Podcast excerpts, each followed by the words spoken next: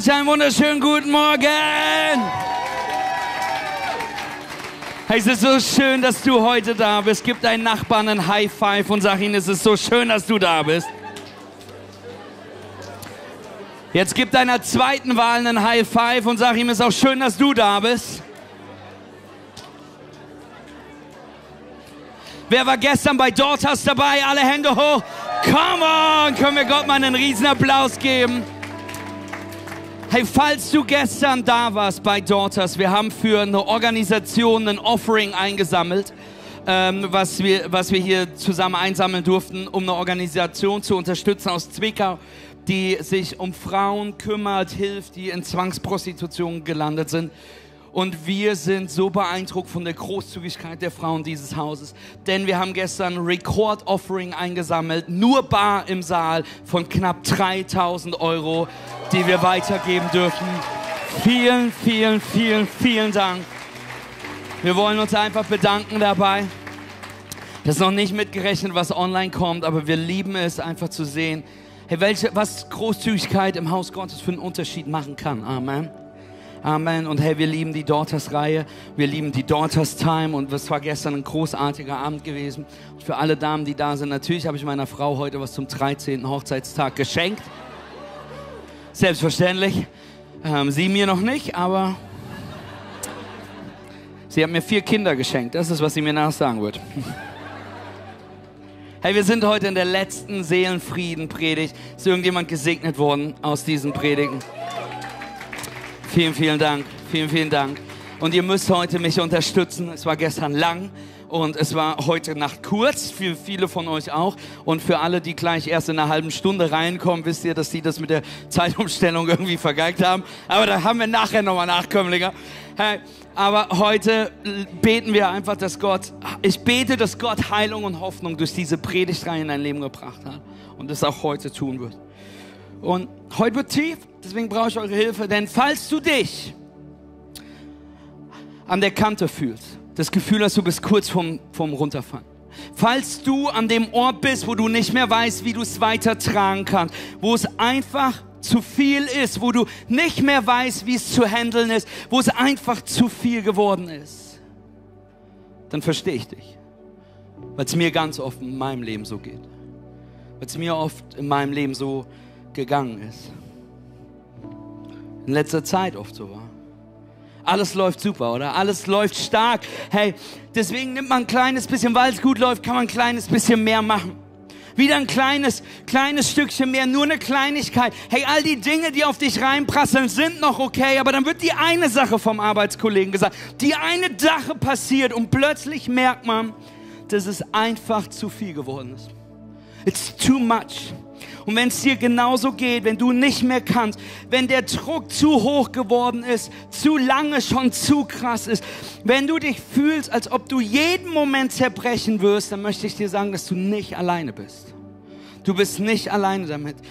Es gibt eine Umfrage der deutschen Krankenkassen, eine Studie, die gemacht worden ist und die hat herausgefunden, dass jeder zweite, die Hälfte aller Deutschen, die Hälfte, jeder zweite fühlt sich von Burnout bedroht. 61 Prozent, das sind noch mal mehr. 61 Prozent klagen über Erschöpfungsgefühle und Erschöpfungssymptomatik. Neun von zehn Leuten, neun von zehn Leuten fühlen sich von der Arbeit gestresst. Von der Arbeit. Das ist noch nicht mal der komplizierte Teil unseres Lebens, oder? Da ist noch so viel mehr. Denn egal wo du, wo wir uns hinschauen, egal wo wir hingucken, Menschen fühlen sich überwältigt. Wir fühlen, wir sehen Menschen, die an der Kante des Burnout stehen. Wir sehen Menschen, die völlig gestresst sind. Und heute möchte ich über Burnout und Stress mit dir sprechen. Und ich möchte dir Kontext geben und ich möchte dir helfen zu verstehen, worüber wir hier überhaupt sprechen. Denn Burnout oder Stress entsteht nicht einfach, weil du viel arbeitest. Es entsteht nicht einfach, weil du etwas tust, sondern es ist eine Kombination aus mentaler, emotionaler und körperlicher Erschöpfung aufgrund mehrerer Dinge und komplizierten Situationen. Burnout ist im Allgemeinen die Reflexion über die Unfähigkeit in unserem Leben, alle konkurrierenden Anforderungen, alles, was auf uns einbricht, alles, was unsere Zeit benötigt, alle konkurrierenden Anforderungen auszugleichen und zu tragen, mit denen wir zu kämpfen haben. Was sind die Anforderungen, die du und ich in unserem Leben haben? Hey, es ist ein sozialer Druck, oder? Für alle immer da zu sein, alles da zu sein. Egal, ob es für den Chef ist oder du bist der Chef, ob es für deine Kinder ist, ob es für deine Frau, für deinen Mann ist, ob es für deine Eltern ist, ob es für den Nachbarn ist. Allen Erwartungen gerecht zu werden. Immer Ja zu sagen, immer zu dienen, immer mitzuarbeiten, immer positiv zu sein. Das Image zu wahren was darzustellen, so einfach zu sagen, auf den sozialen Medien was zu posten, was du nicht bist. Amen. Aber dafür musst du nicht auf den sozialen Medien gehen, weil die Hälfte von euch ist mit einem Kostüm heute Morgen hier angekommen, was du eigentlich nicht bist. Ein finanzieller Druck. Alles wird teurer. Klassenfahrt der Kinder kommt. Neue Sommerreifen stehen an. Für manche von euch stehen die seit letztem Jahr an. Und dieser finanzielle Druck, weil es irgendwie nicht so ganz reicht. Wir wollen unseren Kindern ja auch was ermöglichen, wollen gute Eltern sein. Für manche sind nicht die, die Kosten für die Kinder die Herausforderung, sondern für manche von euch ist es, dass du deine Eltern am Pflegen bist.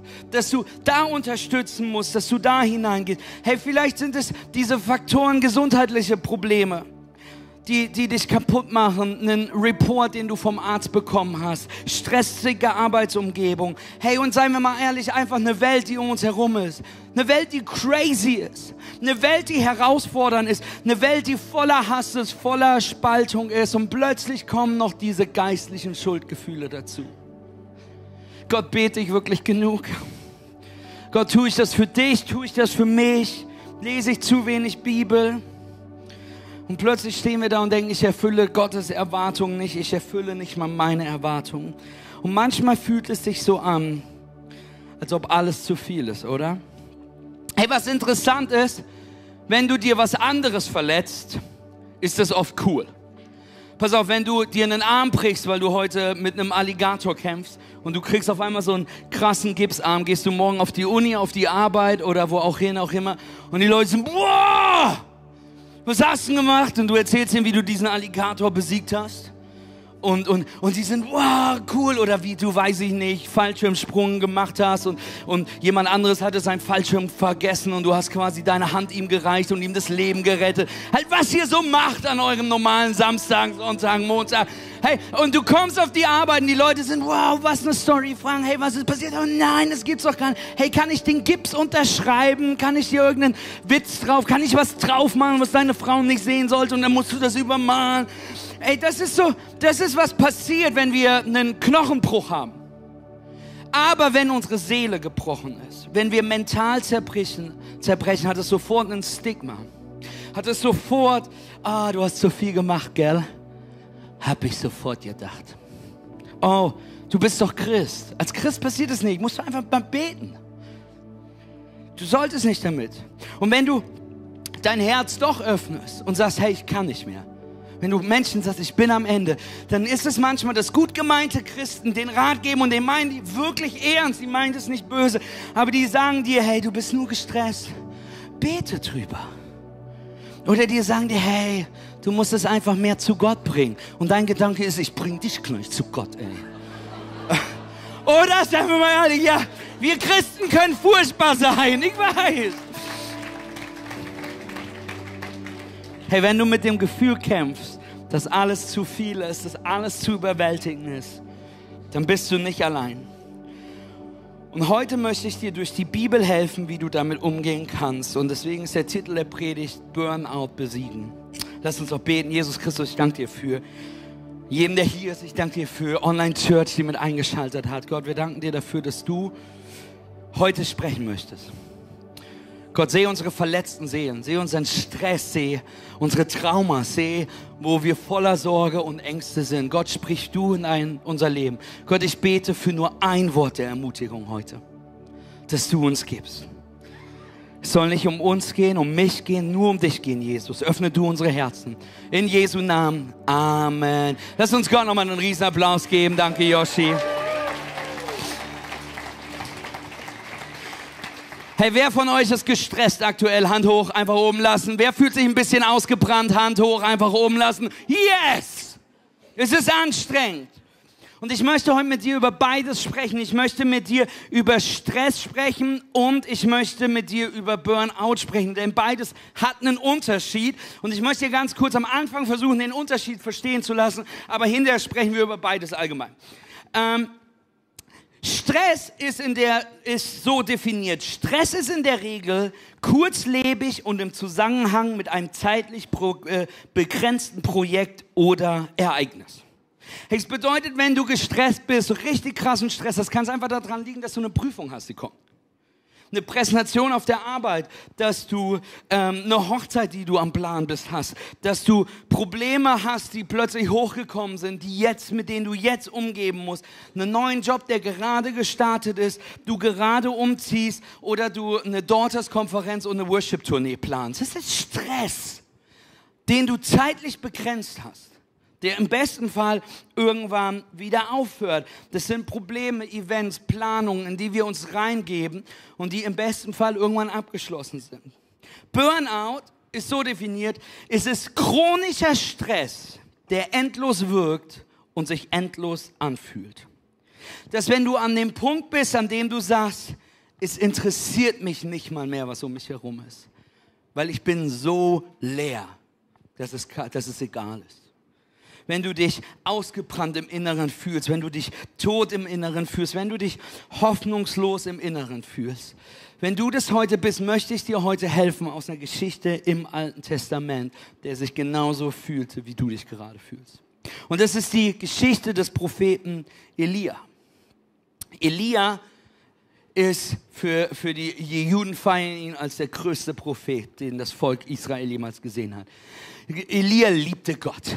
Elia war eine Maschine für Gott gewesen. Anders kann man es nicht sagen. Er hat so viel getan. Er kämpfte aber dennoch mit Depression. Er kämpfte mit Angst. Er kämpfte mit Erschöpfung.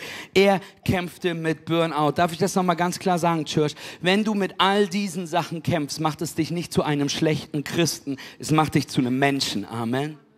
Du bist nicht weniger geistlich, du bist nicht weniger schlechter als andere Christen um dich herum, weil du mit solchen Sachen dealst. Wir sehen die Männer im, in der Bibel, wir sehen Menschen Gottes, die mit diesen Sachen dealen. Denn Elia war so nah an Gott gewesen, er war ein Kämpfer im Glauben gewesen.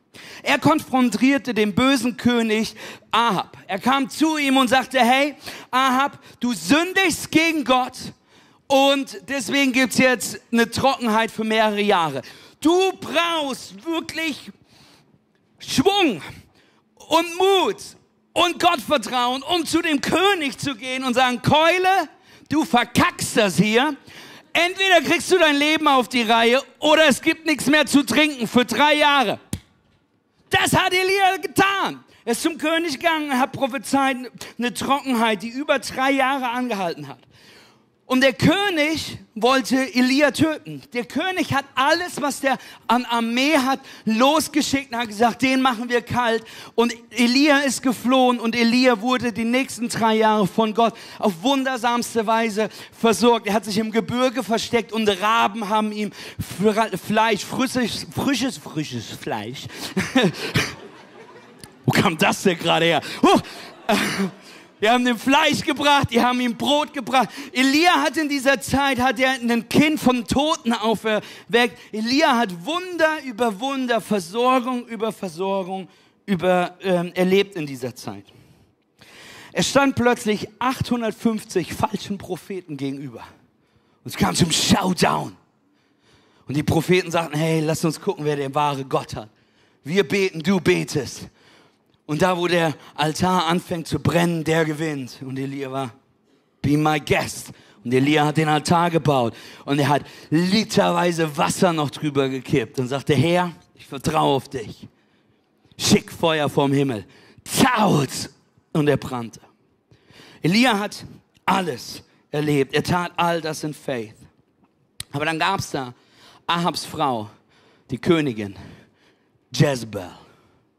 Und die Frau kam irgendwann, das, was viele Frauen tun, sie guckte irgendwann ihren Mann an und sagte, Schatz, du kriegst es nicht hin, ich kümmere mich jetzt. Also ist, ist die Königin zu Elia gegangen und hat, hat ihm gedroht und hat gesagt, Elia, hör meine Worte, morgen um diese Zeit bist du tot. Morgen um diese Zeit ist sein Leben beendet. Und der Mann Gottes, der den Schutz Gottes seit Jahren erlebt, der Gottes Versorgung, Stärke, Größe und Kraft unzählige Mal erlebt hat, der 850 Männern eben gegenüber gestanden hat und die mit einem Schwert niedergemacht hat, steht plötzlich einer wirklich gereizten Frau gegenüber, die ihm eine Drohung ausspricht und was passiert? Er bricht zusammen. Er, er bricht vollkommen zusammen. Und ich weiß nicht, wie es dir geht, aber ich verstehe das. nicht wie ihr jetzt gerade denkt. So, ich meine, es ist erstaunlich, was man aushalten kann, oder? Jemand kritisiert dich. Deine Kinder bringen Probleme nach Hause. Stress auf der Arbeit. Plötzlich der neue Chef, der dich nicht leiden kann. Anstrengende Leute in deiner Homegroup. Denn alle, wir haben alle anstrengende Leute in unserer Homegroup. Amen. Wenn du keine anstrengende Leute in deiner Homegroup hast, liegt es daran, weil du die anstrengende Person bist. Wir haben anstrengende Leute in deiner Homegroup schlechte Nachrichten vom Arzt, hey, Rechnungen, die auf einmal reinplatzen und, und du handelst, du, du arbeitest ab, du gehst damit um, du bist, du funktionierst, es klappt, du hältst alles zusammen, bis da die eine Sache kommt, die zu viel ist. Nur, nur, nur eine Sache, die das Fass zum Überlaufen bringst und dann zerbrichst du. Hey, alles, was sie tat, die Königin war, sie bedrohte ihn. Wir lesen nicht, dass sie das tat, was ihr, ihr Mann getan hat. Ihr Mann hat die, hat die ganze Armee auf Elia geschickt. Das lesen wir nicht mal, sondern wir lesen nicht, dass sie irgendwelche Söldner, irgendwelche crazy Ninjas oder Löwen oder sonstiges auf ihn gehetzt hat. Sie hat ihm nur gedroht. Aber genau das reicht manchmal, dass Elia ist in etwas gefallen, wo wir schnell reinfallen können, weil das die Taktik des Feindes ist, dass wenn es zu viel für uns wird, versucht der Feind uns, uns immer mit Angst zu begegnen. Und zu sagen, jetzt war es es. Du, du wirst es nie schaffen. Du wirst nie gut genug sein. Ich kann das nicht mehr. Ich habe nicht mehr das Zeug hierfür. Es ist zu viel. Und Elia zerbricht. Und ich möchte dir in dieser Story, ich möchte dir die Story zeigen. Und ich Vielleicht erkennst du dich selbst da drin, 1. Könige 19 ab Vers 3. Da packte Elia die Angst. Er rannte um sein Leben und floh bis nach Beersheba, ganz im Süden Judas. Dort ließ er seinen Diener, der ihn bis dahin begleitet hatte, zurück. Allein wanderte er einen Tag lang weiter bis tief in die Wüste hinein. Zuletzt ließ er sich unter einen Ginsterstrauch fallen und wünschte sich tot zu sein. Herr, ich kann nicht mehr stöhnte er. Wie viele sind hier, wie viele sind online? Und du sagst, ja, ich kann nicht mehr. Irgendwann wird es mich sowieso treffen, wie meine Vorfahren. Gott, warum nicht jetzt? Und dann hat er aufgegeben. Er streckte sich unter den Ginsterstrauch aus und schlief ein. Hey, er ist völlig gestresst, er ist völlig ausgebrannt und ich möchte ganz kurz mit dir angucken, wie wirkt sich Stress und Burnout auf dein Leben aus? Wir sehen das in der Geschichte, aber wir sehen das medizinisch gesehen, dass es drei Bereiche gibt, wo es sich am krassesten auswirken kann. Du siehst hier hinter mir, hey, das erste, was wir sehen, ist eine psychische, äh, physische, eine körperliche äh, Manifestation. Dein Stress, dein Burnout kann körperliche Auswirkungen haben in deinem Leben. Du wirst schnell müde. Du bist ständig müde. Du bist, du bist mit wenig Energie unterwegs. Es ist schwer, äh, Alltägliches zu vollbringen, die Aufgaben einfach nur zu machen. Es ist fast unmöglich, sich von den normalen Dingen zu erholen, die du in deinem Leben tatst. Und plötzlich mit Burnout ist es manchmal schwer, nachts zu schlafen obwohl du so unentspannt bist. Und auf einmal verschlimmert es deine Symptomatik, weil du nicht schlafen kannst, obwohl du erschöpft bist. Auf einmal kriegst du Kopfschmerzen und du bist angespannt und du bist verspannt und plötzlich ist der Stress buchstäblich in deinem Körper spürbar. Und dann passiert etwas, was manche von euch tun. Du versuchst damit umzugehen, aber mit den falschen Dingen. Statt mit jemandem zu sprechen, statt dir Hilfe zu suchen, fängst du an zu trinken. Manche von euch trinken jeden Abend ein, zwei, drei Bier. Ich bin nicht betrunken, aber es ist genug, weil du das brauchst, um gleich ins Bett zu gehen. Das ist nicht, was Gott für dich hat. Andere von euch, ihr, ihr habt eure Essgewohnheiten wegen dem Stress geändert, um dich mit Essen und Zucker zu trösten. Andere missbrauchen Medikamente. Just to ease the pain, um den Schmerz ein bisschen rauszunehmen, um, um das zu machen. Andere von euch haben ein Drogenproblem. Nur damit du irgendwie damit fertig werden kannst. Stress hat körperliche Auswirkungen, der schnell noch komplizierter werden kann, der schnell noch mehr Auswirkungen haben kann, die sich dadurch negativ verstärken. Die zweite Sache, was passieren kann, ist, dass es mentale Auswirkungen hat. Wir sehen körperliche, aber wir sehen auch eine mentale Auswirkung ist. Denn wenn, was passiert, wenn du ständig Stress hast? Zwei Dinge, die in deinem Gehirn passieren. Nummer eins, deine Amygdala, dein Mandelkern vergrößert sich. Und Nummer zwei, dein präfrontaler Kortex neigt dazu, schwächer zu werden. Vielen Dank. Dafür habe ich äh, Medizin mal was gemacht. Ähm, ich möchte jetzt kurz erklären. Die Amygdala die Amygdala ist der Bereich deines Gehirns, der dafür da ist, es ist die neurokortale Struktur des limbischen Systems und sorgt dafür, dass wenn was falsch passiert, dein Gehirn Alarm brüllt. Es ist der Bereich deines Gehirns, dass wenn hinter dir ein Löwe ist, du den Atem spürst und du weißt, ich drehe mich nicht um, ich renn. Das macht die Amygdala, dass wir dieser Kampf- und Fluchtteil unseres Gehirns. Aber wenn du ständig gestresst bist, was die Amygdala mitbekommt, bist du in einem ständigen Kampf- und Fluchtmodus. Matt, das ich nicht. Doch, weißt du, woher du das weißt? Du bist in so einem ständigen Kampf- und Fluchtmodus, dass du plötzlich das Gefühl hast, dass wenn dir jemand helfen will, dich jemand kritisiert, du immer davon ausgehst, dass er dich persönlich angrifft. Weil du immer die Hände oben hast. Weil du immer bereit bist für einen Fluchtkampf. Und plötzlich sind wir anfälliger für Angst. Wir, sind, wir fühlen uns verzweifelter. Wir haben anhaltenden Zustand der Sorge, der Angst, sind in so einem Angriffsmodus. Und das wiederum, weil die Amygdala so am Arbeiten ist, schwächt das unseren präfrontalen Kortex. Der präfrontale Kortex ist im vorderen Bereich deines Gehirns und er ist vereinfacht gesagt dafür zuständig, dass du gute, weise und emotionslose Entscheidungen in deinem Leben treffen kannst. Ist eine Riesengeschichte. Riesengeschenk von Gott. Amen dafür. Könnten wir mehr benutzen. Das Problem ist aber, was Stress macht, es nimmt diesen präfrontalen Kortex, schwächt ihn und plötzlich bist du nicht mehr in der Lage, so gute, weise Entscheidungen zu treffen. Und du, du triffst die Entscheidung viel emotionaler, viel emotionsbeladener und plötzlich triffst du gar keine Entscheidung mehr. Und plötzlich, obwohl du eine selbstbewusste, entschlossene Person bist, bist du kaum in der Lage, Entscheidungen zu treffen, geschweige denn noch gute Entscheidungen zu treffen. Was auch passieren kann, ist, dass du möglicherweise Probleme mit Gedächtnisverlust hast. Du kannst dich schwer erinnern. Es fällt dir immer schwieriger, dich zu konzentrieren und du kannst körperliche Probleme haben, mentale Probleme haben. Und das Dritte ist, es kann emotionale Auswirkungen haben dass wenn du mit Stress, Angst und Burnout am Kämpfen bist, hat es, kann es dein Leben emotional natürlich beeinträchtigen. Dass wenn du in diesem Zustand bist, kann es sein, dass du alles an Selbstvertrauen in deinem Leben verlierst.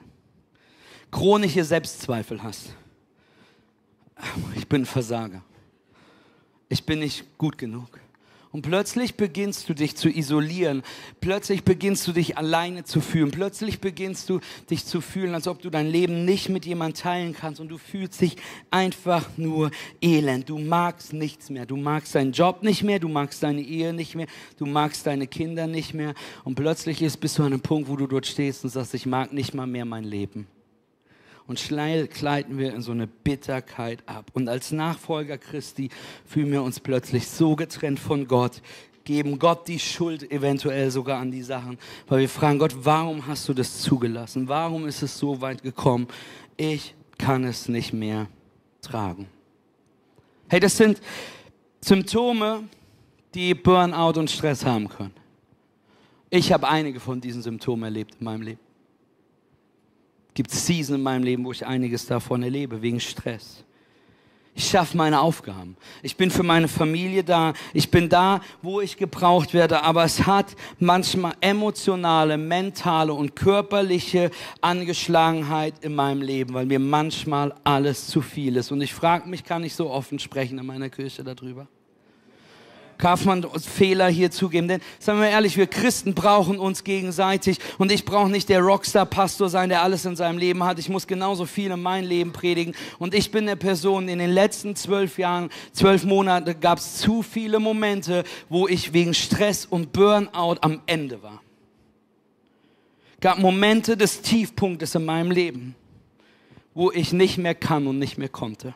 Wo ich am Ende war wo ich das Gefühl hatte und ich Maren es gesagt habe, ich weiß, dass es ein Gefühl war, was nicht echt ist, aber wo ich Maren gesagt habe, dass keiner versteht, welchen Druck ich habe. Dass ich ge ihr gesagt habe, Maren, es wird niemals aufhören. Ich ihr gesagt habe, Maren, es tut so weh, es wird erst aufhören, wenn der Job mich umgebracht hat, was wahrscheinlich sein wird, oder ich ins Gras beiß, weil ich das Auto an die Wand fahre, weil ich mich doof angestellt habe. Und plötzlich habe ich aufgehört, regelmäßig zu trinken. Und ich habe aufgehört damit, weil ich gesagt habe, das ist nicht die Art von Leben, die ich leben will, das ist nicht, was Gott für mich hat. Und ich war in der ständigen Alarmbereitschaft, weil ich mich zu oft dadurch allein und hängen gelassen gefühlt habe. Wie kommen wir an so einen Ort? Pastor, wie kommen wir an so einem Ort, wo wir so zerdrückt sind, wo wir nicht mehr weiter wissen? Ich habe die gleichen Fehler gemacht, wie Elia gemacht hat und wie du wahrscheinlich auch am Machen bist. Und ich möchte dir anhand des Textes, den wir uns eben angeschaut haben, drei Fehler zeigen, die sich, die uns in diesem Problem, was wir haben, das potenzieren, das viel schlimmer machen. Nummer eins ist, wir rennen bis zur Erschöpfung. Du läufst und läufst und läufst und läufst Du rennst bis zur absoluten Erschöpfung. Hey, Vers Nummer drei, hm, lass uns einmal angucken. Da packte Elia die Angst und er rannte um sein Leben. Er rannte, er hatte Angst, er rannte und rannte und rannte. Und nur, was du Bescheid weißt, wenn du keine Ahnung von der Geografie von, von dem Israel zu der Zeit hast, sagt dir das nicht viel. Verstehe ich. Denn es ist viel spannender zu wissen, von wo er kam und wo er herrannte. Er rannte nach Bezeba. Und ich möchte dir eine kurze Karte zeigen, wo du siehst, das ist, das ist, das ist, wo er gestartet hat. Jezreel. Das ist ganz im Süden Beersheba wo er gelandet ist. Mathis, wie viele Kilometer sind es? Es ist gut, dass du fragst. Über 160 Kilometer. Der Mann ist vier Marathons am Stück gelaufen und er konnte nicht mehr weiterlaufen. Er ist bis an den Ort gelaufen, den seine Füße ihn in seine Angst tragen konnten, bis zur absoluten Erschöpfung. Er rannte und rannte, wie du vielleicht gerade als Student, weil du gute Noten schaffen musst. Du musst voll arbeiten, um nicht so viele Schulden zu haben. Du, du, du, du versuchst die Erwartung zu erfüllen. Hey, oder, oder du bist am Rennen und Rennen und Rennen, weil du versuchst, die perfekte Mutter zu sein, um für deine Kinder da zu sein, um das Perfekte zu geben. Hey, du rennst und rennst und rennst, um die Familie zu sorgen. Du rennst und rennst und rennst, um bei jedem Event dabei zu sein, um jeder Sache dabei zu sein. Du sagst ja und versuchst überall dabei zu sein. Du willst alles geben, um keine Schwäche zu zeigen, um nicht aufzugeben. Du musst stark sein. Du musst ein Pastor sein, der versucht, die Welt zu retten, weil er Jesus liebt, für jeden da ist, immer Verständnis für jeden zu haben, immer die bigger Person zu sein, aber deine eigenen Bedürfnisse hinten anstellen, weil sich keiner um dich herum für dich interessiert, weil du in diese Falle fällst und das anfängst zu glauben. Wieder und wieder machen wir die gleichen Fehler und rennen bis zur Erschöpfung. Nummer zwei, wir versuchen es alleine zu machen. Wir lassen andere nicht mehr hinein in unser Leben. Wir, wir, wir, wir sind nicht ehrlich, wir sind nicht verletzlich, wir fragen nicht nach Hilfe. Und Elia tat dies und er machte einen der größten Fehler, den er tun konnte. In 1. Könige lesen wir im Vers 3 wieder. Er floh bis nach Beersheba, ganz im Süden Judas, der 160 Kilometer. Und was da nicht steht ist, er hatte einen Typen, der mitgerannt ist. Wenn du jemanden hast in deinem Leben, der 160 Kilometer mit dir mitrennt, weißt du, dass es eine gute Person ist. Weißt du, dass das dein Waffenträger ist? Weißt du, dass du auf die Person bauen kannst? Weißt du, dass er einer deiner treuesten Freunde und Weggefährten ist? Amen. Aber was tat er mit ihm? Dort ließ er seinen Diener, der ihn bis dahin begleitet hat, mach den Vers bitte nochmal drauf, begleitet hatte, einfach zurück. Sein Wingman sein Freund, sein Vertrauten, der die letzten drei Jahre mit ihm erlebt hat, der alles getan hat.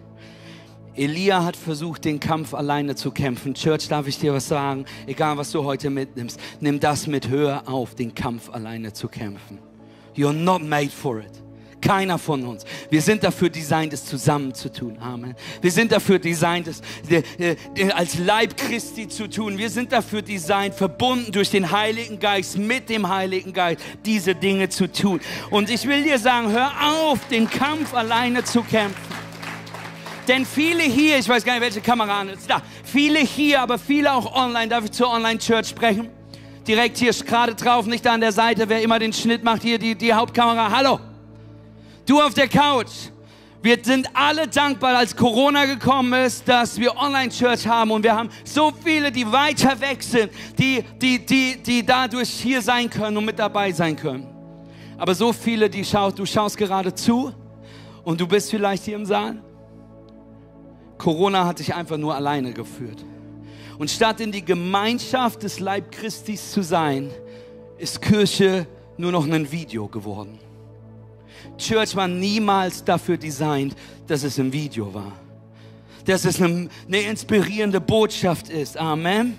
Es war nie dafür gedacht, dass es auf der Couch ist oder dass es ein Event ist, an dem wir sonntags zusammenkommen, zu mir rein, äh, rein äh, irgendwie reinschalten. Dass wenn du mit limitierter christlicher Gemeinschaft lebst, wenn du keine Homegroup hast, wenn du keinen Support hast, dann sind wir unglaublich verletzlich. Aber die Bibel sagt so wie Eisen Eisen schleift, dass wenn wir füreinander beten, dass wenn wir uns gegenseitig tragen, wenn wir füreinander glauben, dass da Heilung ist, dass dass da, wo zwei oder drei versammelt sind, sein Namen anbeten, er mitten unter uns ist. Amen. Das Haus Gottes ist nicht nur einen Gottesdienst zu besuchen. Es ist nicht nur ein Video online zu schauen. Das Haus Gottes sind die Menschen, die mit anderen Menschen interagieren, um sein Werk zu tun. Amen. Und wenn du es allein versuchst, wenn du denkst, ich kann niemanden in mein Herz lassen, ich kann mit niemandem darüber reden. Und plötzlich flüstert dir Teufel auch noch ins Ohr und sagt dir, wenn du es ihnen sagst, werden sie dich nicht mehr lieben. Wenn du es ihnen sagst, denken sie, dass du schwach bist. Wenn du es zugibst, wirst du verlieren, was du hast. Und du fühlst dich, als ob es dir peinlich ist. Du fühlst es, als ob es eine krasse Schwäche ist. Du fühlst dich und bist zu stolz, um Hilfe zu fragen. Und was machst du? Du rennst vor Erschöpfung weg. Du versuchst es alleine zu machen. Und Nummer drei ist, du neigst dazu, in dieser Negativität zu verweilen. Es ist so viel Gutes um dich herum, aber du siehst es gar nicht mehr. Das ist, was Elisa passierte, Elia passierte. Es ist genug nun her. Nimm mein Leben, denn ich bin nicht besser Gott, ich bin nicht besser als meine Vorfahren. Ich bin nicht besser als die, die vor mich gegangen sind. Er hat auf sich geschaut und das, was er gesagt hat, war, Gott, ich habe gedacht, dass ich besser bin. Gott, ich habe gedacht, dass ich es zusammenhalten kann. Gott, ich habe gedacht, dass ich ein besserer Vater sein werde als meiner, dass ich ein besserer Ehefrau sein werde, als meine Mutter es vorgelebt hat. Gott, ich dachte, ich kann es besser. Gott, ich dachte, ich schaffe es, aber ich bin hier und ich kann nicht mehr. Ich will nicht mehr. Und das Gleiche, was du tust, ist das, was Elia tut. Du fängst plötzlich dein miserables Versagen an zu vergleichen. Gott, ich werde nie so glücklich sein wie die Person.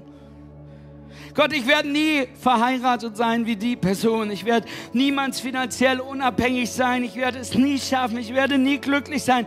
Gott, ich habe genug und plötzlich wird der Stress zum Burnout und du denkst, dass du nichts mehr wert bist. Und ich möchte dir was unglaublich Kraftvolles und was unglaublich Persönliches heute zeigen. Und ich bin so dankbar, dass Gott Elia in seiner Dunkelheit nicht alleine gelassen hat, sondern er zu Elia gekommen ist. Gott begegnete Elia in Form eines Engels. So wie Gott dir heute begegnen will. Vielleicht nicht in Form von einem Engel, vielleicht nur durch ein Wort, vielleicht durch einen Moment des Lobpreises, vielleicht im Gebet, vielleicht durch einen Pastor mit Hut und dir heute etwas sagen möchte. Gott initiierte den Schritt. Gott ging den Schritt. Gott kam zu Elia. Und wir lesen in Vers 5, plötzlich wurde er von einer Berührung geweckt. Ein Engel stand bei ihm und forderte ihn auf. Manchmal ist alles, was du in deinem Leben brauchst, eine Berührung von Gott. Alles, was du brauchst. Und der Engel forderte Elia heraus. Und ganz kurz, mach nochmal bitte die Stelle weg. Bevor ich dir zeige, was er gesagt hat, möchte ich dir nämlich zeigen, sagen, was er nicht gesagt hat. Was er nicht sagte, war das. Der Engel sagte nicht, hey Elia, du bist ein Versager. Was versteckst du dich hier? Er sagte nicht, alter Elia, Königin Jessie, ein bisschen Schiss, stell dich nicht so mädchenhaft an. Er sagte nicht, hey Elia, was ist dein Problem? Er hat nicht gesagt, der Engel kam nicht und sagte, oh Elia, das ist ein Gebetsproblem. Wenn du mehr beten würdest, dann. Der Engel kam nicht und sagte, oh Elia, es ist die Sünde in deinem Leben. Wenn du weniger Sünde hättest, dann nichts davon. Sondern was er sagte, war was unfassbar Praktisches gewesen, was einige von euch hören müssen. Und jetzt lesen wir. Und der Engel forderte ihn auf, Elia, steh auf und iss. Und als Elia sich umblickte, entdeckte er neben seinem Kopf ein Fladenbrot, das auf heißen Gestein gebacken war, und ein Krug Wasser. Er aß, trank und legte sich wieder schlafen. Der Engel sagte ihm, hey, steh auf und iss, hat Frühstück mitgebracht, kümmerte sich um seinen Körper und nachdem Elia gegessen hat, was macht er? Er macht sein nächstes Nickerchen. Und er beweist dir und mir, dass einer der geistlichsten Dinge, die du in deinem Leben tun kannst, ist es, ein Nickerchen zu halten. Einer der geistlichsten Dinge, die du tun kannst, ist es, Pause zu drücken, Ruhe zu halten, ist es, einen Sabbat zu haben, ist es, was Gutes zu essen und ein Nickerchen zu halten. Pause zu drücken. Aber sobald sich das macht, flüstert der Feind, du kannst dir das nicht erlauben. Oder wir fallen in die Lüge, dass wir glauben, wir sind zu wichtig, um Pause zu machen. Und plötzlich haben wir eine falsche Schuld und denken, ich kann keinen hängen lassen. Einer der geistlichsten Dinge, die du tun kannst, ist, hab eine Pause, mach einen Tag frei, mach eine Woche frei und fahr in Urlaub. For goodness sake, manche um dich herum warten darauf, dass du in den Urlaub fährst. Sei still, sagt die Bibel, und weiß, dass ich dein Gott bin. Viele von euch müssen Pause machen und jetzt kommt das Problem. Manche von euch hier müssen Pause machen. Andere von euch auch, aber du musst anders Pause machen, als du dir gerade vorstellst. Du brauchst nicht einfach nur frei. Denn einfach frei zu machen, einen Tag, zwei, sogar eine Woche, reicht dir nicht aus.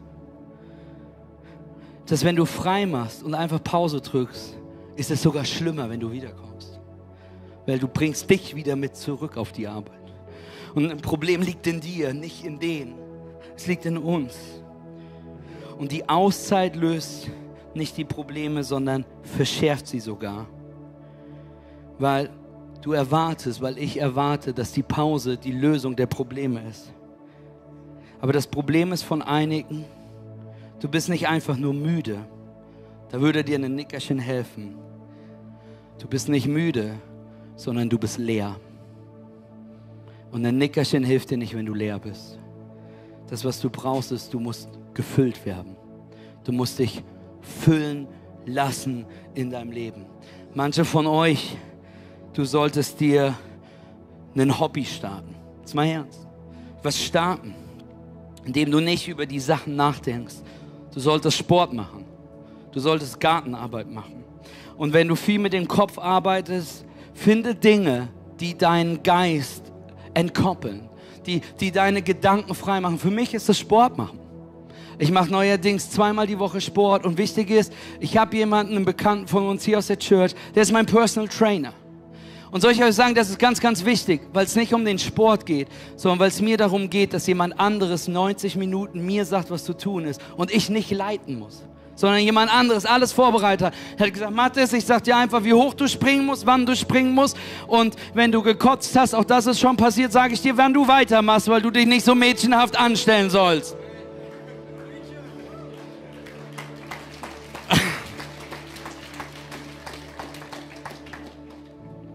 Für mich bedeutet es manchmal, jemanden anzurufen und jemanden erzählen zu können, wie es mir gerade geht, weil ich nicht der Seelsorger im Raum bin.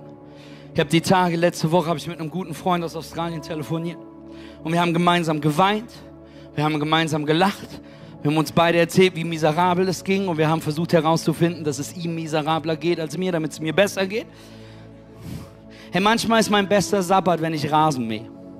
Manchmal ist mein bester Sabbat, wenn ich spazieren gehe. Manchmal ist mein bester Sabbat, wenn ich Zeit mit der Familie verbringe. Und manchmal ist mein bester Sabbat nicht, wenn ich Zeit mit der Familie verbringe. Manchmal ist mein bester Sabbat, wenn ich eine Hecke schneide. Manchmal ist mein bester Sabbat, wenn ich Motorrad fahre. Manchmal ist mein bester Sabbat, wenn ich mit Leuten ins Kino gehe. Manchmal ist mein bester Sabbat, wenn ich alleine mit einem Buch da bin. Darf ich zu allen von euch sprechen, die glauben, dein bester Sabbat ist es, alleine im Bett zu liegen? Das ist falsch. Dein bester Sabbat ist, wenn du entweder in Bewegung bist, bist oder dein Mind benutzt, weil du sonst nur was Körperliches tust oder dich in Gemeinschaft von guten und liebenden Menschen umgibst. Amen.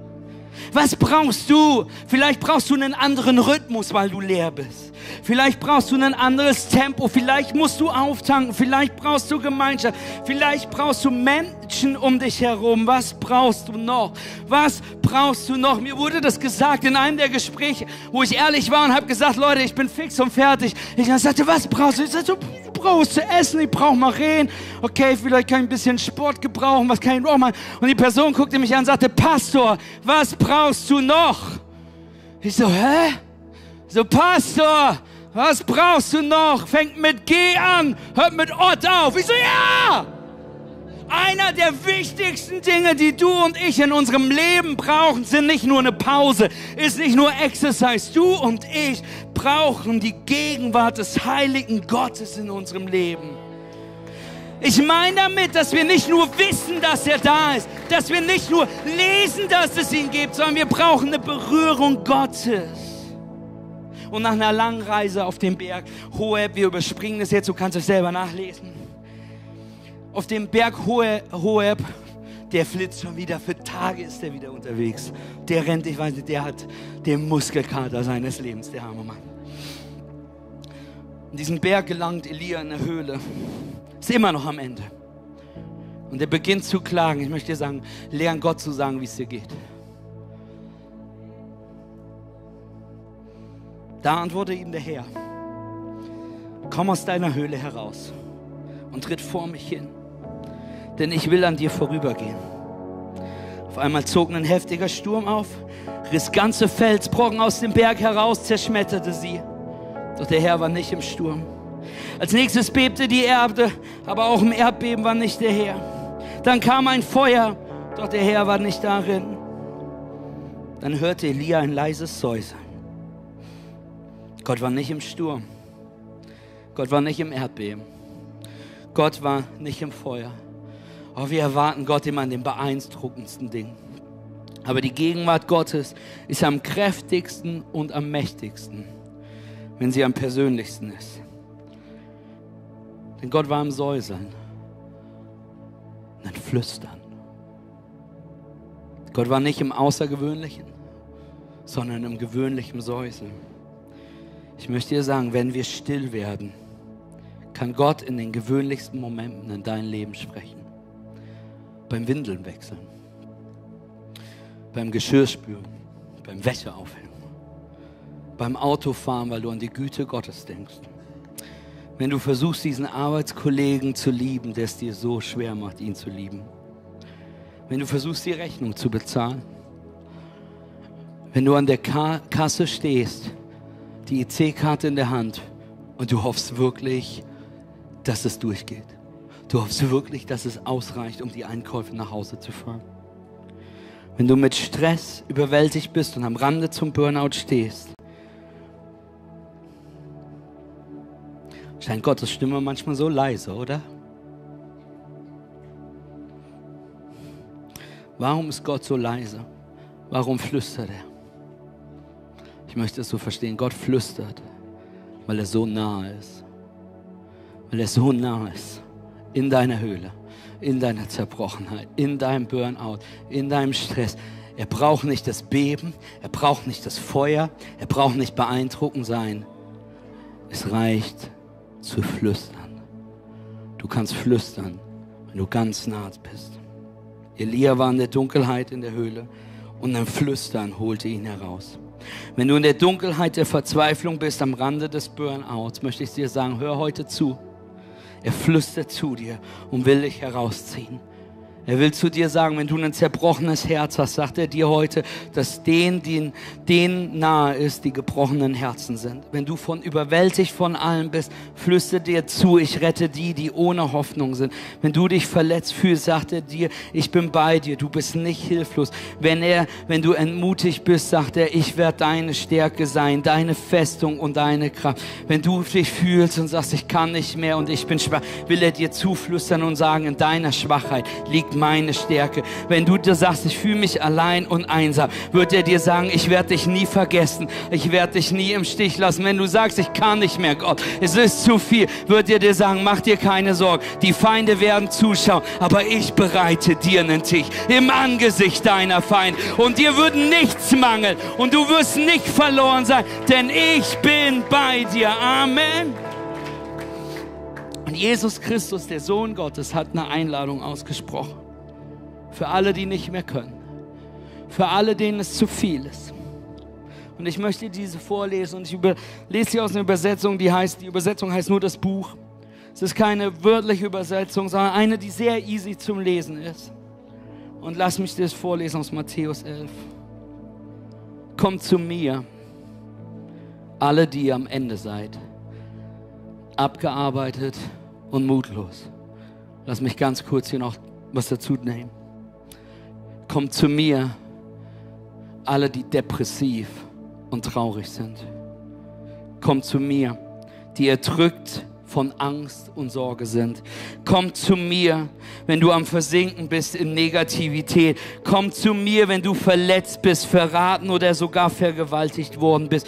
Komm zu mir, wenn du ein herzzerбrechendes Trauma erlebt hast. Komm zu mir, wenn du nicht weißt, wie es weitergehen soll. Komm zu mir, wenn du nur auf ein Wort der Hoffnung hast. Komm zu mir, wenn du keine Kraft mehr hast. Komm zu mir, denn Jesus sagt, ich will euch Erholung und neue Kraft schenken. Lebt im Einklang mit mir und lernt von mir, denn ich bin voller Sanftmut gegenüber allen und bin geprägt von wahrer Demut. Wenn ihr mich zum Vorbild nehmt, wird euer ganzes Leben zur Ruhe kommen. Wenn ihr mit mir im Gleichklang lebt, könnt ihr aufblühen. Die Lasten, die ich euch zu tragen gebe, sind leicht. Was brauchst du heute? Vielleicht musst du dich ausruhen, einen anderen Rhythmus lernen, musst finden, was du, was dich füllt. Vielleicht wie ich keinen Alkohol mehr trinken, mehr Sport machen, versuchen Menschen in deinem Leben zu finden, mit denen du die Last teilen kannst, die dir die Leiter halten, die dich unterstützen. Vielleicht ehrliche Gespräche führen, einen, einen, einen, einen zu finden, diese Balance zwischen Rest, Rest und Rhythm, zu ruhen und einen Rhythmus zu leben. Aber was du auf jeden Fall brauchst, was ich auf jeden Fall am meisten brauche, ist Jesus Christus. Ich brauche eine Begegnung mit der Gegenwart Gottes. Jeden Tag. Nicht im Außergewöhnlichen, sondern im ganz Gewöhnlichen. Und manchmal ist alles, was du brauchst, Church, eine Berührung von Gott. Just one touch. Ein gutes Wort der Ermutigung. Und vielleicht ist das das Wort, was du heute brauchst. Ich bete so sehr dafür. Das Wort von Jesus zu hören. Komm zu mir. Komm zu mir. Alle, die am Ende sind. Gott, und ich bete für die Church Family hier.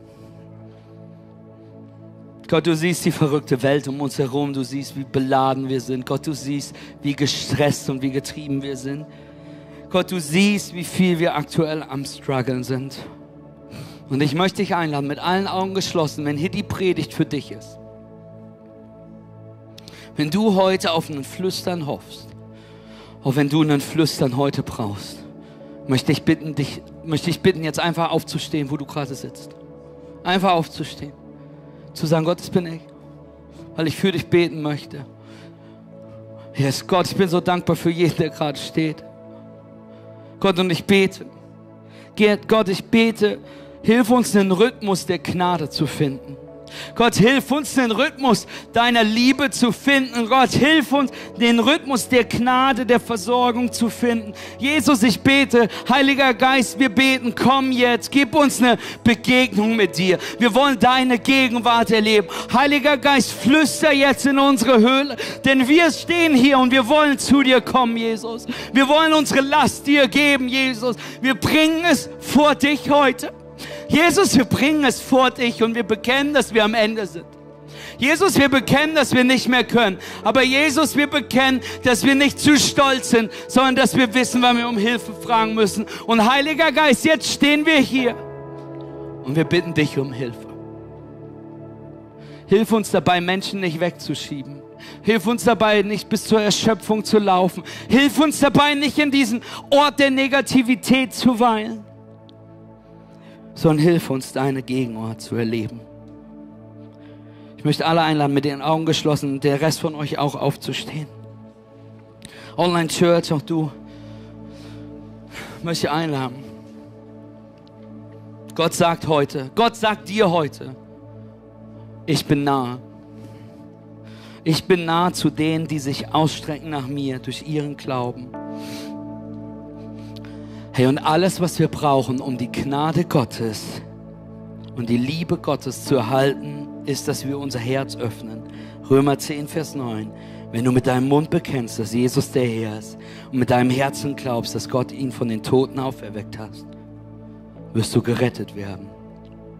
Ich glaube, dass heute hier einige sind, einige online zuschauen. Du bist weit weg von Gott. Wenn wir uns ehrlich unterhalten würden, bist du weit weg von Gott. Ich stehe hier heute wegen dir, wegen euch. Ich möchte nicht, dass du den Gottesdienst heute verlässt, ohne auf das Flüstern Gottes in deinem Leben zu reagieren. Und das Flüstern Gottes in dein Herz, in deine Situation, in dein Leben gehört hast, möchte ich dich einladen. Vielleicht war das ein Moment der Hoffnung heute. Vielleicht ein Moment der Gewissheit, vielleicht ein Moment der, vielleicht war das das Gefühl, dass der Heilige Geist dich an der Schulter fasst. Und ich möchte dich einladen, heute, wenn du das gehört hast, darauf antworten zu können. Denn was passieren kann in unserem Leben, ist doch das, dass wir uns versteckt in einer Höhle wiederfinden. Eine Höhle aus Angst, aus Sorgen, aus Süchten, aus Einsamkeit, auf Hoffnungslosigkeit, aus Verzweiflung. Du kannst viele Mauern aufbauen, viele Verteidigungslinien haben, um Gott nicht in diese Höhle zu lassen. Aber Gottes Stimme weiß, wie sie dich findet. Mit einem Flüstern. Was ich dir heute sagen möchte ist, es wird nicht Zeit, dass du Gott findest, sondern es wird Zeit zu akzeptieren, dass Gott dich gefunden hat. Dass Gott seinen Sohn gegeben hat, weil er dich gesehen hat, weil er dich gefunden hat. Du nicht deinen Grund suchen musst, sondern er dich findet und dir Grund geben will. Er findet dich in deiner Verletzlichkeit, in deiner Einsamkeit, Verzweiflung, Hoffnungslosigkeit. Er findet dich in deiner Depression, in deinem Burnout. Und wenn wir das verstehen, benötigen wir eine Reaktion und eine Antwort, bevor es Realität wird. Und ich hoffe und bete und glaube, dass Gott gerade was ganz Persönliches zu dir flüstert. Vielleicht flüstert Gott gerade in deine Einsamkeit, hier und auch zu Hause, um dir zu sagen, ich möchte dich daran erinnern, ich möchte dich daran erinnern, dass er der allgegenwärtige Gott ist, der immer, dass du noch nie allein warst, sondern dass er bei dir war. Er möchte dich daran erinnern, dass er mit dir im Sturm ist, mit dir im Feuer ist dass er mit dir in der Scheidung ist, dass er mit dir in der Trennung ist, dass er mit dir in der Verzweiflung ist, dass er mit dir in der Krankheit ist. Vielleicht möchte Gott dich gerade erinnern, dass es keine Sünde gibt, die er dir nicht vergeben kann, die er dir nicht schon genommen hat. Es gibt keine Sünde, keine Schande, die du vor ihm verstecken kannst, die er nicht sieht, aber er liebt dich trotzdem. Dass egal was du getan hast, egal was es ist, er liebt dich trotzdem trotzdem und hat mehr für dich. In Hebräer 3, Vers 15 heißt es, heute, wenn du meine Stimme hörst, dann verschließe nicht dein Herz. Heute, wenn du das Flüstern Gottes hörst, hier oder online, möchte ich einladen, nicht dein Herz zu verschließen. Wenn du gerade das Flüstern Gottes hörst, das dir sagt, es ist Zeit, mein Leben Jesus zu geben, zurückzugeben, zu ihm zu kommen. Es ist Zeit, die Sache mit Gott auszuprobieren. Dann verschließe nicht dein Herz, öffne es und höre hin. Und jetzt mit allen Augen geschlossen, wenn du das Flüstern Gottes in deinem Leben gerade hörst, möchte ich dich einladen, in, gleich während ich bis drei zähle, hier und online, in deinem Herzen Ja zu sagen zu Jesus. Zu sagen, Jesus, komm in mein Leben. Jesus, komm zurück in mein Leben. Jesus, ich gebe dir mein Leben. Ich gebe dir meine Sünden. Ich gebe dir, wer ich bin. Jesus, ich mache dich Herr meines Lebens und ich weiß nicht mal genau, was das heißt. Es ist okay, das nicht zu wissen. Wir bringen es dir bei. Und bei drei angekommen werde ich dich fragen, deine Hand zu heben. Ich schaue, alle anderen Augen geschlossen. Warum? Weil eine Antwort, ein Flüstern eine Antwort benötigt, eine Reaktion benötigt. Mit allen Augen jetzt hier im Saal geschlossen.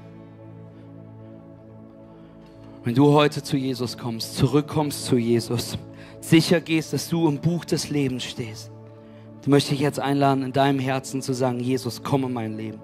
Jesus, ich gebe dir meins. Jesus, komm in mein Leben. Jesus, ich gebe dir eins, äh, meins. Eins ist die beste Entscheidung, die du in deinem Leben treffen kannst. Zwei, wir sind mega stolz auf dich, aber noch wichtiger ist, dass die Bibel sagt, dass du ab diesem Moment, ab dieser Entscheidung im Buch des Lebens stehst. Wenn du gerade Ja sagst zu Jesus, zurückkommst zu Jesus, das erste Mal eine Entscheidung für Jesus triffst, wenn du gerade dich ausstreckst nach Jesus und sagst, komm in mein Leben. Eins, zwei, drei. Heb jetzt deine Hand so, dass ich sie sehen kann. Heb sie ganz hoch, voller Stolz. Ich sehe die Hände hier an der Seite. Ich sehe die Hände, die ganze hinten hochgehen. Die Hände, die hier in der Mitte hochgehen. Ganz hinten hochgehen, hier vorne hochgehen. Hier an der Seite hochgehen. Online-Church, schreib in den Chat. So viele Hände. Komm, komm, komm, heb sie richtig hoch. Sag, Jesus, das bin ich. Ich höre dein Flüstern. Ich komme aus der Höhle getreten, Jesus, um dir zu begegnen. Yes, Jesus, yes, Jesus, yes, yes. Ihr dürft die Hände runternehmen. Ihr dürft die Augen öffnen. Und lasst uns alleine mit den 18 Menschen feiern, die gerade hier die beste Entscheidung ihres Lebens getroffen haben. Hier ist Jesus. Hier ist Jesus. Hier ist Jesus. Die Bibel sagt, wir sollen mit unserem Herzen glauben, mit unserem Mund bekennen. Amen. Elia kommt aus der Höhle. Es säuselt. Und er verbirgt seine Augen, weil Gott kommt. Und wisst ihr, was Gott tut? Gott sagt ihm, Elia, was machst du hier? Und Elia sagt, Gott, ich bin am Ende, ist keiner mehr da. Ich bin der Einzige. Gott, ich weiß nicht weiter. Gott, ich bin am Ende. Und wisst ihr, was, Elia, was Gott zu Elia sagt? Gott sagt, Elia, ich will, dass du da und dahin gehst. Den ganzen Weg zurück. Und da auf dem Feld gibt es einen Typen, der heißt Elisa.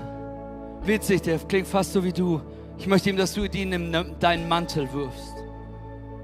Denn Gott hat ihn zu Menschen geschickt, die gesagt haben, ich zeige dir, dass du nicht alleine bist. Und plötzlich kam Elisa in seinem Leben, der eigentlich der größte Prophet aller Zeiten des Volk Israels ist, wirklich so. Und Elisa versteht, Elia versteht, Gott, du warst die ganze Zeit bei mir. Gott, du hast mir in meiner Höhle begegnet. Wenn du gerade deine Hand gehoben hast und du gerade stehst und die Gegenwart Gottes spürst, will ich dir jetzt sagen, you're not alone. Ich möchte dir sagen, du bist nicht allein. Wir wollen jetzt ein Gebet mit euch beten. Und ich meine mit wir alle hier im Saal. Wir wollen Gebet beten, was nicht magisch ist, aber es ist ehrlich. Dieses Gebet, was bekennt, dass du zu Jesus Christus gehörst, dass du ihm jetzt deine Sünden gibst, dass du ihm deine Schuld gibst und dass du heute einen Neuanfang hast, weil dir vergeben worden ist. Amen. Und wir beten das als Church-Familie, Online-Kirche. Bete mit uns mit. Ich bete vor und wir beten alle laut mit. Amen. Lass uns beten. Himmlischer Vater, ich komme zu dir als ein Sünder, der einen Erlöser braucht. Ich höre deine Stimme, die mich ruft, dein Kind zu sein. Ich glaube, dass Jesus Christus der Sohn Gottes ist. Ich glaube, er lebte ein perfektes Leben. Ich glaube, dass er wieder auferstanden ist, weil er für mich am Kreuz gestorben ist, um mir ewiges Leben zu geben. Heute lege ich mein Glauben in Jesus Christus. Mir ist vergeben. Ich bin erneuert. Denn dies ist mein Neuanfang in Jesus Christus. Amen und Amen und Amen und Amen.